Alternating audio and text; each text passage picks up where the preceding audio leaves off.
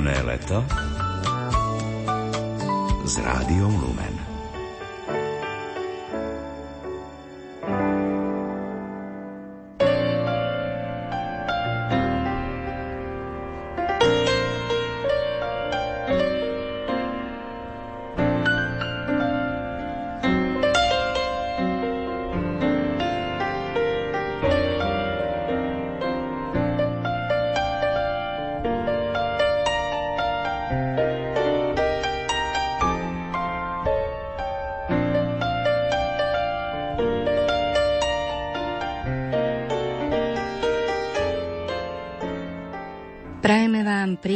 sobotné popoludne, milí poslucháči.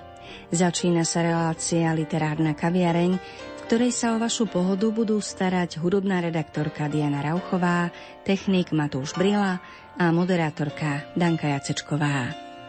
Budeme sa venovať Svetej Terézii Avilskej, presnejšie jej autobiografickému dielu Kniha života, ktoré pred pár týždňami vyšlo v Slovenčine prvý raz. Nejde o teologický traktát pre znalcov tohto vedného odboru, ale o pútavý opis toho, čo dokázala Božia prítomnosť vykonať v človeku, ktorý sa nechal viesť Božou iniciatívou. Pri čítaní stránok knihy života nás znova a znova prekvapuje, keď vidíme, ako táto žena spred pol tisíc ročia výstižne vyjadruje to, čo sme neraz sami zažili v úsilí o duchovný život. Terezína skúsenosť osvecuje našu skúsenosť. Nie je napokon náhoda, keď, ako píše svätý otec František, Terézia, vedená túžbou deliť sa o osobnú skúsenosť s inými, opisuje ju živo a jednoducho, prístupne pre všetkých a hovorí, že spočíva obyčajne na nadvezovaní priateľstva s tým, od ktorého vieme, že nás miluje. Kniha života svätej Terézie od Ježiša, ktorá sa tiež nazýva Veľká alebo z Avily, nevznikala vôbec ľahko. Terézia nebola rodená spisovateľka a tak nemala úmysel písať duchovnú literatúru. Keď však v roku 1554 prežila svoje veľké duchovné obrátenie, začala dostávať celý rad mimoriadných mystických milostí a preto bola nútená vyhľadať pomoc spovedníkov a vzdelaných duchovných poradcov. Trápila ju otázka, pochádza to, čo prežívam skutočne od Boha, alebo si to všetko len nahováram? Alebo je azda za tým dielo démona? Jej poradcovia od nej začali vyžadovať písomné opisy jej duchovných skúseností. A tak sa Terézia, napriek nedostatku skúseností, púšťa do písania. Najprv iba doplní svojimi poznámkami knihu Výstup na horu Sion od Bernardína z Lareda, kde, ako sa jej zdalo, nachádzala texty, ktoré harmonizovali s jej skúsenosťou a odovzdajú v roku 1555 svojmu spovedníkovi. Následne už spíše rad vlastných opisov a v roku 1562 vzniká prvá redakcia knihy života pre Dominikána Pátra Garciu de Toledo. Rukopis sa nezachoval a tak môžeme len hádať, čo všetko obsahoval. Zdá sa, že tu rozhodne chýbala rozprava o modlitbe, opis založenia kláštora svätého Jozefa v Avile ako aj záverečná časť diela, ktorá rozoberá Terézín mystický život v nasledujúcich rokoch, čo je viac než polovica definitívnej verzie spisu. Tá vznikla na podnet Franciska de Soto i Salazar, ktorému svetica rukopis odovzdal na posúdenie. Inkvizítor ju vyzval, aby knihu doplnila o chýbajúce údaje a poslala ju na posúdenie svetému Jánovi z Avily. Dielo bolo ukončené v roku 1565 a až neskôr ju knihovníci v El Escoriale pomenovali Kniha života. V nej budeme, milí poslucháči, listovať v nasledujúcich minútach. Nech sa vám príjemne počúva.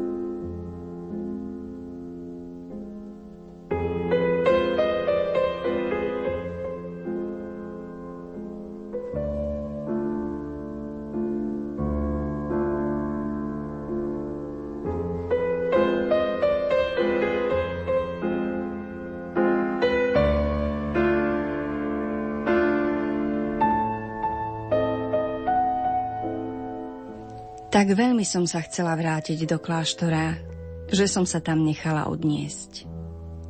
Tú, ktorú očakávali mŕtvu, dostali s dušou, ale telo na tom bolo horšie, ako keby bolo mŕtve, takže pozerať sa naň vyvolávalo ľútosť.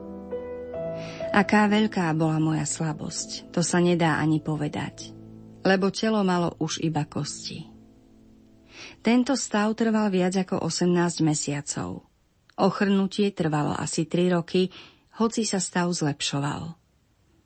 Keď som sa začala plaziť po štyroch, chválila som Boha. Týmto všetkým som prešla s veľkou odovzdanosťou a okrem týchto začiatkov aj s veľkou radosťou, pretože všetko toto sa mi zdalo ničím v porovnaní s bolestiami a mukami na počiatku choroby. Bola som úplne zmierená s Božou vôľou aj keby ma tak ponechal navždy. Zdá sa mi, že jedinou mojou túžbou bolo uzdraviť sa len preto, aby som sa mohla sama modliť, ako som bola zvyknutá. Lebo počas choroby to nebolo možné. Veľmi často som sa spovedala. Rozprávala som veľa o Bohu, takže to všetkých povznášalo a čudovali sa trpezlivosti, ktorú mi pán dával. Keby však nepochádzala z Božej ruky, Zdalo sa nemožné, aby som mohla znášať toľko zla s takou spokojnosťou. Veľkou vecou bolo, že Boh mi v modlitbe udelil milosť. Dal mi pochopiť, čo znamená milovať ho. Lebo v tej dobe som v sebe videla tieto čnosti ako nové, hoci nie silné, lebo nestačili na to, aby ma udržovali v spravodlivosti. Nehovoriť zle o nikom, aj keby išlo o akokoľvek malú vec.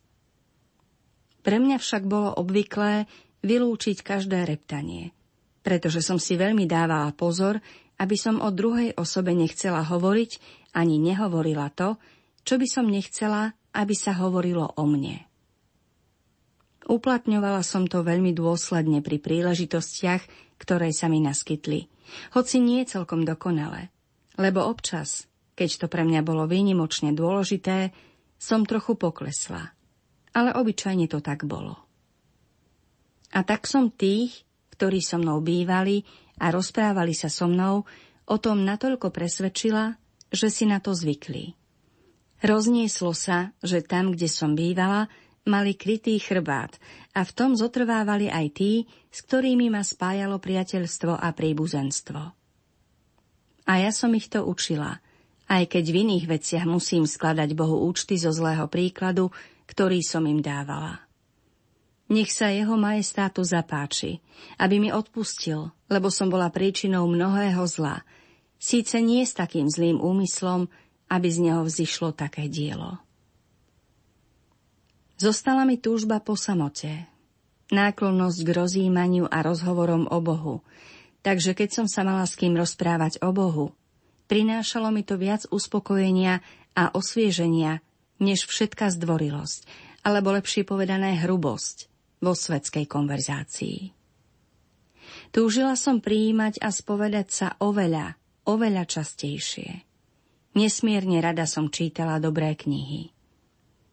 Cítila som veľkú skrúšenosť, že som urazila Boha, lebo často, ako si spomínam, som sa neodvažovala modliť sa, keďže som sa bála nesmiernej ľútosti, ktorú by som pocitovala ako veľký trest za to, že som ho urazila.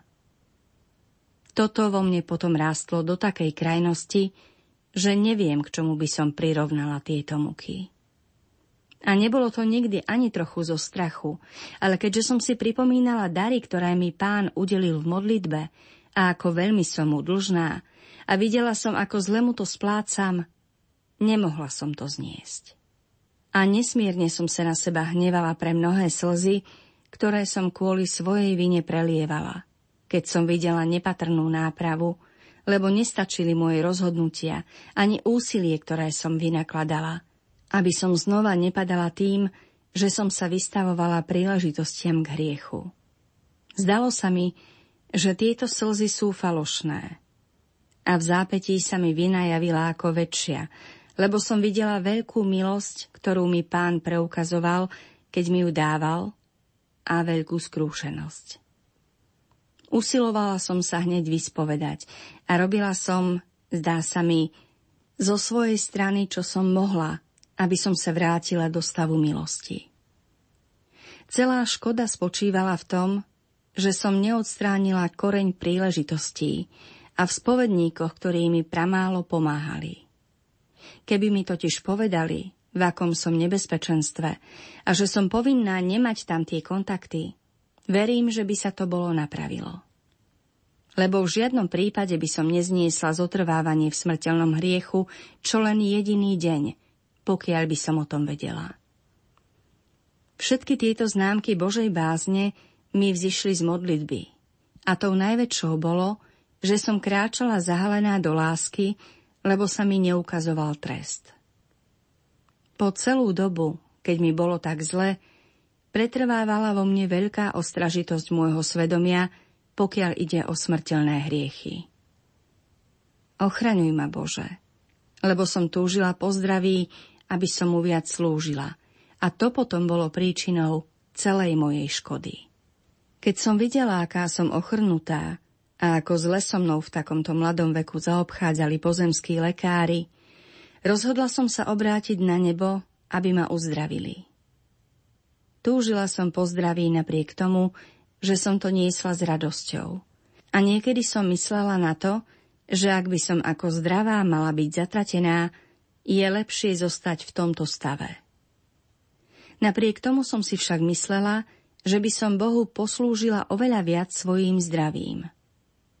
V tom spočíva náš klam – že sa úplne nepoddáme tomu, čo koná pán, ktorý vie lepšie, čo je pre nás dobré.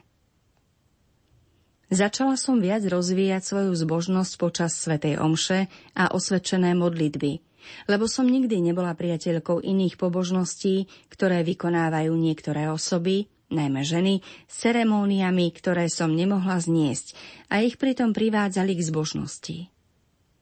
Neskôr sa ukázalo, že neboli vhodné, lebo boli poverčivé. A vzala som si za obhajcu a pána slávneho svätého Jozefa a začala som sa mu veľmi odporúčať. Zretelne som videla, že čo sa týka tejto potreby, tak ohľadom iných, väčších, týkajúcich sa cti a zatratenia duše, tento môj otec a pán mi pomohol oveľa lepšie, než som ho o to dokázala vôbec poprosiť. Nespomínam si, že by sa bol ku mne obrátil chrbtom, keď som ho niečo prosila. Veľké milosti, ktoré mi Boh udelil prostredníctvom tohto blaženého svetca, sú vecou, ktorá ma prekvapuje. Z akých nebezpečenstiev tela i duše ma vyslobodil.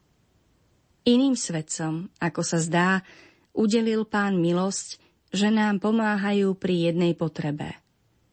Pri tomto slávnom svetom mám však skúsenosť, že pomáha vo všetkých potrebách.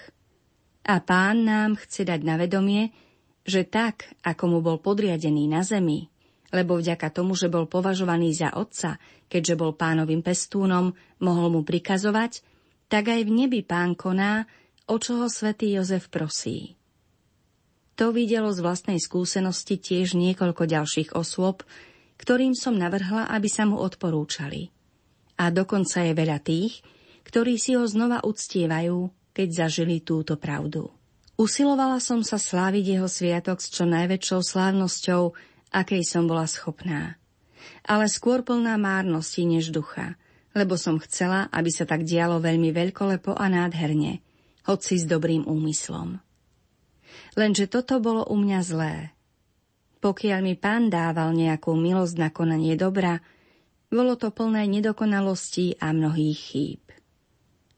V uskutočňovaní zla a vo veľkoleposti a márnosti som bola veľmi zbehlá a usilovná. Kiež mi to pán odpustí.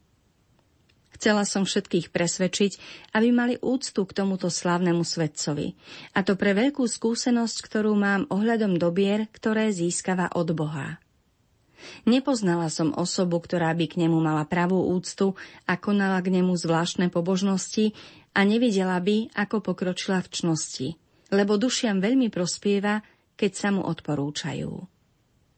Zdá sa mi, že je to už niekoľko rokov, čo vidím, ako sa vždy uskutoční to, o čo ho v tom roku na jeho sviatok poprosím.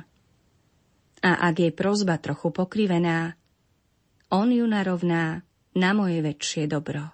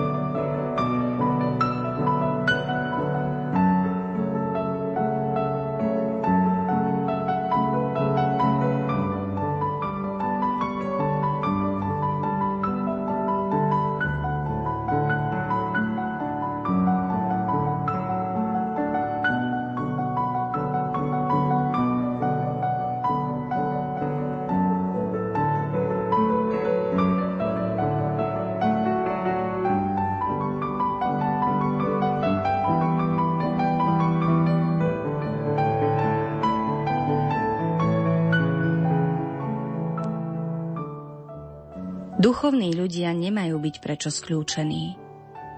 Keď je už človek na takom vysokom stupni, akým je túžba stýkať sa o samote s Bohom a zanechať všetky pozemské rozptýlenia, tá najväčšia časť je už vykonaná. Chváľte za to jeho majestát a dôverujte v jeho dobrotu, ktorá nikdy nechýbala jeho priateľom. Prikryte si oči svojho myslenia, že tam tomu dáva za niekoľko dní zbožnosť a mne ani za toľko rokov. Verme, že všetko je pre naše väčšie dobro. Nech nás jeho majestát vedie, kam chce. Už nepatríme sebe, ale jemu. Udeluje nám veľkú milosť, keď chce, aby sme túžili okopávať jeho záhradu a boli po boku jej pána, lebo on je určite s nami. Ak on chce, aby tieto rastliny a kvety rástli, prvé tak, že im dá vodu, ktorú načerpajú z tejto studne, a druhé bez nej, čo mňa do toho? Konaj, pane, čo chceš. Len aby som ťa neurážala. Nech sa nezničí čnosť, pokiaľ si mi už nejakú dal z tvojej čírej dobroty. Túžim trpieť, pane, lebo aj ty si trpel kýž sa na mne všetkými spôsobmi naplní Tvoja vôľa. A kýž sa Tvojmu majestátu nezapáči, aby sa taká cenná vec, ako je Tvoja láska, dávala ľuďom, ktorí Ti slúžia iba preto, aby ťa zakúsili. Treba si dobre všimnúť, a hovorím to, lebo to viem zo skúsenosti, že duša, ktorá na tejto ceste vnútornej modlitby začína kráčať s rozhodnosťou, a dokáže skoncovať so sebou do takej miery, že si príliš nevšíma samú seba, ani aby sa veľmi utešovala, ani aby veľmi smútila. Keď jej chýba toto zakúšanie a nežnosť, alebo jej ich pán dáva, takáto duša už prešla veľkú časť cesty. A nech nemá strach, že sa vracie naspäť, aj keby sa akokoľvek podkýnala, lebo budova sa začína stavať na pevných základoch. Áno, láska totiž nespočíva v tom, že máme slzy, alebo toto zakúšanie a nežnosť, po ktorých zväčša túžime a ktoré sú pre nás útechou. Ale v tom, že slúžime a dávame niečo zo seba. Pre ženy, ako som ja, slabé a nedostatočne pevné, je vhodné, ako sa mi zdá, keďže to teraz koná Boh a dáva mi potešenia, aby som dokázala zniesť nejaké súženia, ktoré jeho majestát chcel, aby som mala. Zatiaľ, čo v prípade Božích služobníkov, cenných mužov, vzdelaných a rozumných, na ktorých vidím, že si tak veľmi všímajú, že im Boh nedáva zbožnosť, to vo mne vzbudzuje nechuť. Nehovorím, že ju nemajú prijať, pokiaľ ju Boh dáva, a že si ju nemajú vážiť, lebo jeho majestát vtedy uvidí, čo je vhodné. Ale keď ju nemajú, nech sa netrápia a nech pochopia, že nie je potrebná, keď im ju jeho majestát nedáva a nech sú pánmi seba samých. Nech veria, že je to chyba. Ja som to zakúsila a videla. Nech veria, že je to nedokonalosť a že nekráčajú v slobode ducha, ale sú slabí na to, aby vyrazili. To nehovorím ani tak kvôli tým, ktorí začínajú, aj keď to tak zdôrazňujem, lebo pre nich je veľmi dôležité začať s touto slobodou a rozhodnosťou, ale kvôli ostatným, lebo bude mnoho tých, ktorí už skôr začali a stále nedochádzajú ku koncu. A verím, že kvôli tomu, že neobjali kríž, budú od začiatku väčšinou stále skľúčení, lebo sa im bude zdať, že nič nerobia. Keď rozum prestane pracovať, nemôžu to zniesť. A možno práve vtedy sa upevňuje vôľa a naberá na sile.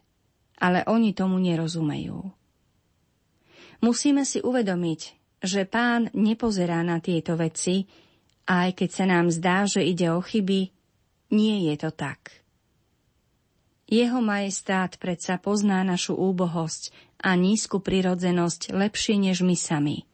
A vie, že tieto duše už túžia stále myslieť na neho a milovať ho. A práve toto rozhodnutie chce. A skľúčenosť, ktorá sa nás zmocňuje, slúži iba na to, aby znepokojila dušu. A pokiaľ bola bez nej neschopná pokročiť za hodinu, Teraz to budú 4 hodiny. Pretože veľmi často mám s tým nesmiernu skúsenosť a viem, že je to pravda, lebo som si to pozorne všímala a potom som to preberala s duchovnými osobami. V dôsledku toho prichádza telesná indispozícia.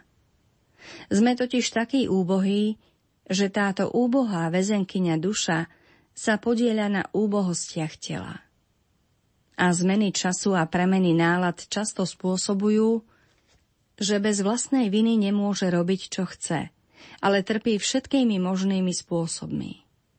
A čím viac na ňu v týchto obdobiach tlačia, je to horšie a zlo trvá dlhšie. Treba tu rozlišovať, aby sa videlo, kedy to pochádza odtiaľ a aby úbohá duša nebola udusená. Nech pochopí, že takí ľudia sú chorí. Nech sa im zmení hodina modlitby a často to bude trvať niekoľko dní.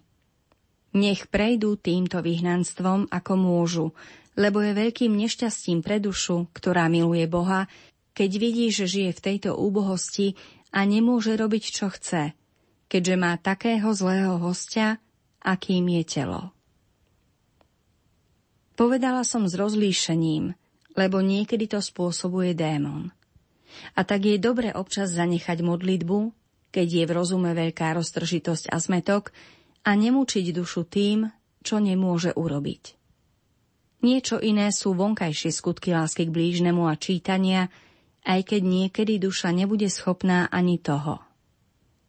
Nech teda pre lásku Božiu poslúži telu, aby potom inokedy telo poslúžilo duši a nech sa zamestná a rozptýli svetými rozhovormi, len aby nimi skutočne boli, alebo nech sa prejde vonku, ako poradí spovedník.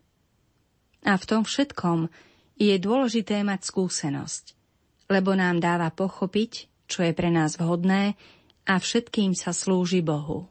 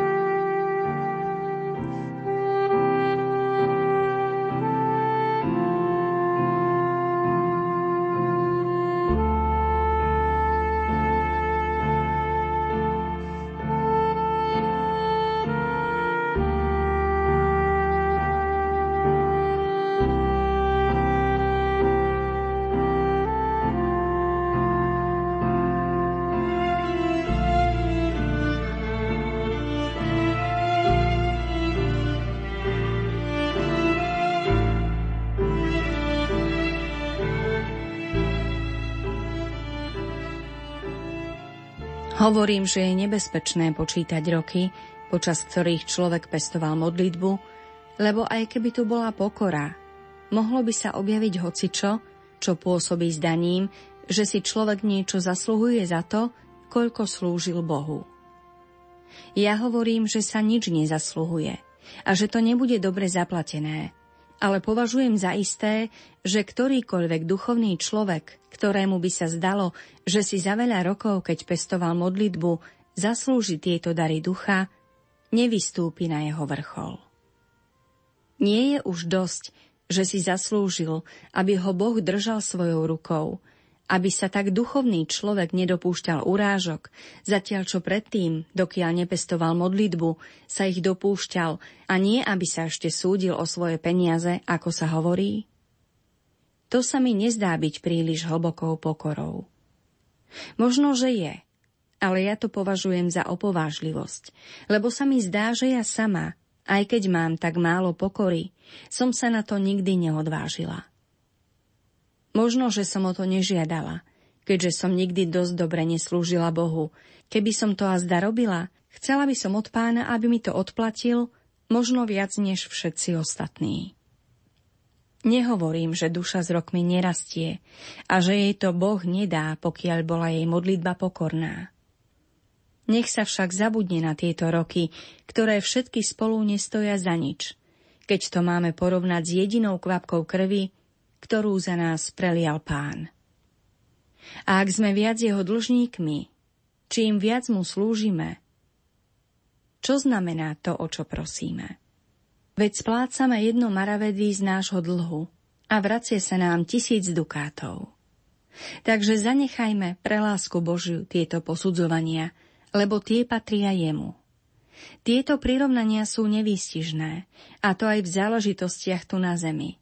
Veď na čo bude toto naše počítanie vzhľadom na to, čo pozná len Boh? A jeho majestát to dobre ukázal, keď zaplatil aj tým posledným ako prvým. Tieto tri strany som písala na niekoľkokrát a počas niekoľkých dní, lebo som na to mala a mám, ako som už povedala, málo času. A už som zabudla, čo som začala opisovať, čiže toto videnie. Keď som sa raz modlila, videla som samu seba na veľkom poli a okolo mňa bolo veľa ľudí najrôznejšieho druhu. Všetci, ako sa mi zdalo, Mali v rukách zbranie, aby ma napadli. Jedný oštep, druhý meče, ďalší dýky a iný zase veľmi dlhé kordy. Nakoniec som nemala kadiaľ uniknúť, bez toho, aby som sa vystavila nebezpečenstvu smrti. A bola som sama, bez osoby, ktorá by sa nachádzala na mojej strane. A ako sa môj duch nachádzal v tejto skľúčenosti, že som nevedela, čo si počať, Pozdvihla som oči k nebu a uvidela Krista. Nie v nebi, ale vo veľkej výške priamo nado mnou vo vzduchu. Vystieral ku mne ruku a tak ma povzbudzoval, že som sa už nebála všetkých tých ľudí a ani oni, aj keď chceli, mi nemohli ublížiť. Toto videnie sa zdá byť neužitočné a pritom mi prinieslo obrovský prospech – pretože sa mi dalo na vedomie, čo predstavovalo.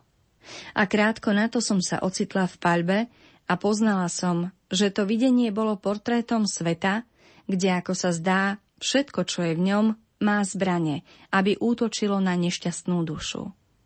Nechajme bokom tých, ktorí pánovi príliš neslúžia a pocty, majetky, rozkoše a iné podobné veci, pri ktorých je jasné, že keď to duša najmenej očakáva, vidí, že je chytená do siete. Lebo všetky tieto veci sa pri najmenšom pokúšajú chytať do svojich sietí. Ale potom som videla, ako ma priatelia, príbuzní a čo ma najviac prekvapuje, veľmi dobré osoby utláčajú. A pritom si mysleli, že robia dobre. Takže som nevedela, ako sa mám brániť ani čo si počať. Keby som mala prerozprávať všetky rôznorodé spôsoby útrap, ktoré som v tej dobe a aj neskôr zažila, okrem tých, o ktorých som už hovorila, bolo by to značné varovanie, aby to všetko človek rýchlo opustil. Zdá sa mi, že to bolo najväčšie prenasledovanie z tých, ktorými som prešla. Niekedy som sa videla zo všetkých strán taká utláčaná, že som jediný liek nachádzala v pozdvihovaní očí k nebu a vo volaní k Bohu. Dostatočne som si pripomínala, čo som videla v tomto videní. A bolo mi to veľmi na osoch, aby som nikomu príliš nedôverovala, lebo nie nikoho, kto by bol taký stály, len Boh. V týchto veľkých trápeniach mi pán vždy posílal nejakú osobu, ktorá mi podala pomocnú ruku, ako mi to ukázal v tomto videní, bez toho, aby som bola k čomukoľvek pripútaná. Len k túžbe uspokojovať pána. Bolo to potrebné na to, aby sa udržovala tá štipka čnosti, ktorú som mala, pane, v túžbe ti slúžiť. Buď navždy zvelebený.